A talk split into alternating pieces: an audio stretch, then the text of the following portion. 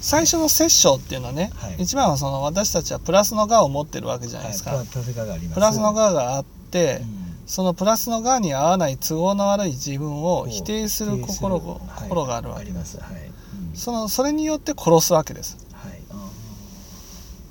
だから都合の悪い自分がね消えればーうん都合のいい自分になるあー消えればあーそう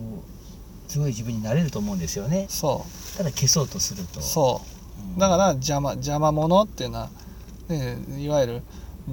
ん自分にとって都合の悪い自分を見せる相手もうんそんな自分も消えてほしいうん死んでほしいうんそういう心が殺生なんですあだからその殺生をなくすためにーは、はいやっぱ都合の悪い自分を受け入れていくっていうことが必要になあるーそうですよねはいけいけい他まあ